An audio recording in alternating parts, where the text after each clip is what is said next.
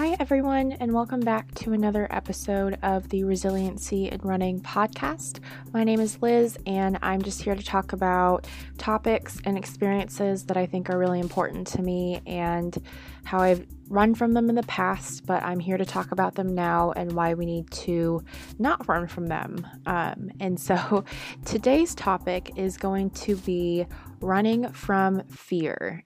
Now, I realize that fear can range from a myriad of different topics, but today I really wanted to hone in on fears of achieving your goals. And for the sake of the podcast, I will obviously probably just share some of my goals. Specifically, I have always wanted to run a marathon. Now, this is something that I used to just kind of say and not really give any action to, and it was just a nice dream or a nice thought to have that, yes, it would be really cool to say that I've run a marathon, but was I actually planning on one anytime soon in the near future?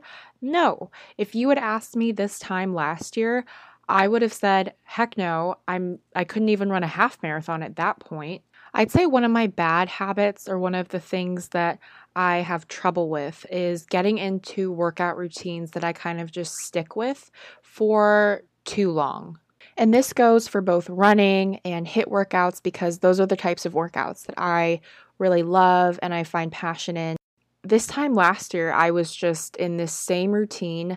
I would run two miles Monday, Wednesday, and Friday, and then I would run three miles on Tuesdays and Thursdays, and then on Saturdays, I would run a ten K, so six miles, and genuinely a ten K was like the tippity top of like the most that I could run mile-wise, and I know you're going to say it, I've told myself dozens of times, and I've heard some of my favorite fitness influencers tell me on social media that you need to shock your body and you need to change up your workouts because your body will get used to, like, those same muscles will get used to those workouts and you'll kind of just plateau. And I genuinely did plateau, but I wasn't truly wanting to do anything about it. And I think part of this was because I was in a master's program, so I wasn't too focused on improving my workouts or improving my running by any means.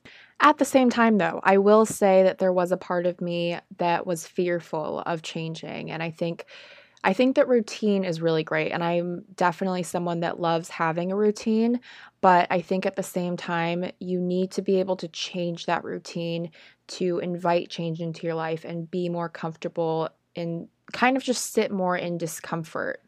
And I think this idea of this dream of running a marathon was extremely uncomfortable to me. twenty-six point two miles, no thank you. I could barely run six at the time. But then one day someone told me it's mind over matter. It's a total mental game. And this came from one of my favorite managers. Um, if she's listening, that's awesome. But she basically was telling me that it's a total mental game. And you tell yourself, I can't run more than six. I can't run a half marathon. I can't run a marathon. There's just no way, my body's not capable.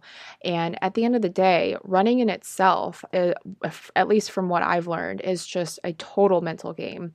And the more that you push your body and you, the more that you train, you'll see just how capable your body actually is. And I mean, this is coming from me now having trained and done a half marathon and finished training for a marathon that I'm actually running tomorrow, and I'm super excited. So that's why I wanted to record this before I ran it. But if you had told me a year ago that on August eighth of twenty twenty, I would run my very first marathon, I would have said, no way. I would have even said no way six months ago. And this brings me to my first point of the podcast, which is that you are your own worst critic. You are your worst enemy, and the thoughts that you keep in your head project onto the actions that you go and do each and every day. And for so long, I kept these, you know, reflections of myself, these really negative reflections that I was incapable of running a half marathon. I was incapable of running a full marathon. And even the thought of it scared me so much. I think it's really easy to have the thought, nah, I can't do that, and then just completely give up on the idea when really we should be challenging ourselves to say, yes, I can, and how should I go about doing that? And like I said, this can apply to a number of different things, but for something like a marathon, it's, you know, taking the first steps of, do I have the appropriate gear? Am I practicing safety when I'm running? Am I following a proper training plan that is suitable for the pace that I run at? And those types of things are just the small steps that you can take before reaching this massive goal of yours, or this massive fear of a goal of yours.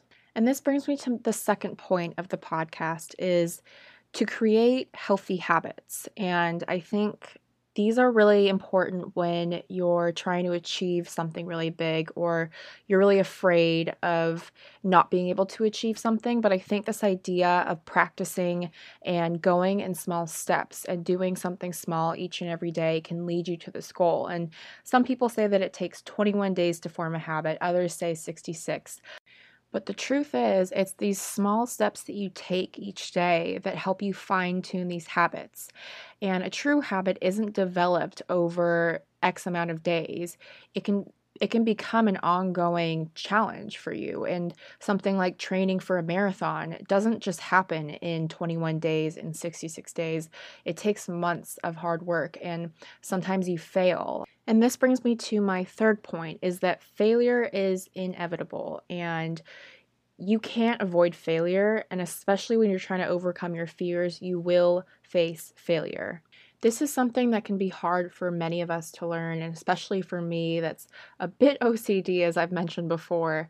Um, when I have a plan, or I have like a training plan, I want to stick to it. I want to complete it. I want to finish it. And this past February, I actually came into a running in- injury. And I think the biggest challenge in these types of situations where you face obstacles in your journey, it's really important to look at a situation like that as something that is just a part of the journey, rather than a halt or a stop, or, like I said, a failure. And like I said, this can easily apply to other areas of your life, like your love life, your work life, especially now in this global pandemic. Employment is at an absolute all-time low. And especially for those of us that are new grads that are looking to get jobs, or those of us that have been laid off from jobs, I think that it's so important not to look at this situation and this year that we're living in as a failure. I know that I myself struggled with this, especially in the months of March and April, but I think once we realize that this is just a part of our journey, and I think that we can then try and muster up this courage and this ability to get back up again and try again the next day. And some days it looks like just taking a break from it and focusing on your mental health and where you're at. But then the next day you can get right back to it, and you can apply to more jobs, and you can do more research and perfect your resume.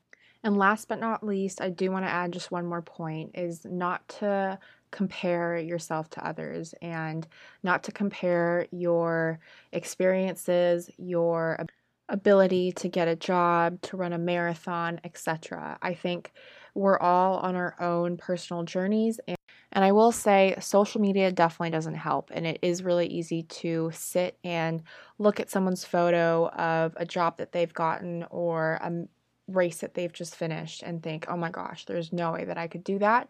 But I think that the quote, comparison is the thief of joy, is so true, and something that I've really tried to focus on during quarantine, and just trying not to compare myself, and really just focus on myself and what I'm grateful for. And today I am grateful that I have a strong and able body, and I will be able to conquer this marathon and do it tomorrow, and I have full belief that I am going to probably die at the end, but I am super excited. So that is going to wrap up the second full episode of the Resiliency in Running podcast. I really hope you enjoyed it or connected with it in some way, and if you have any questions or comments, feel free to shoot me a D M on Instagram or Twitter. It's just at Liz Newcomer. And I would love to have you subscribe or follow, whether you're on Spotify or Apple Music. But I really appreciate you tuning in. See you next time.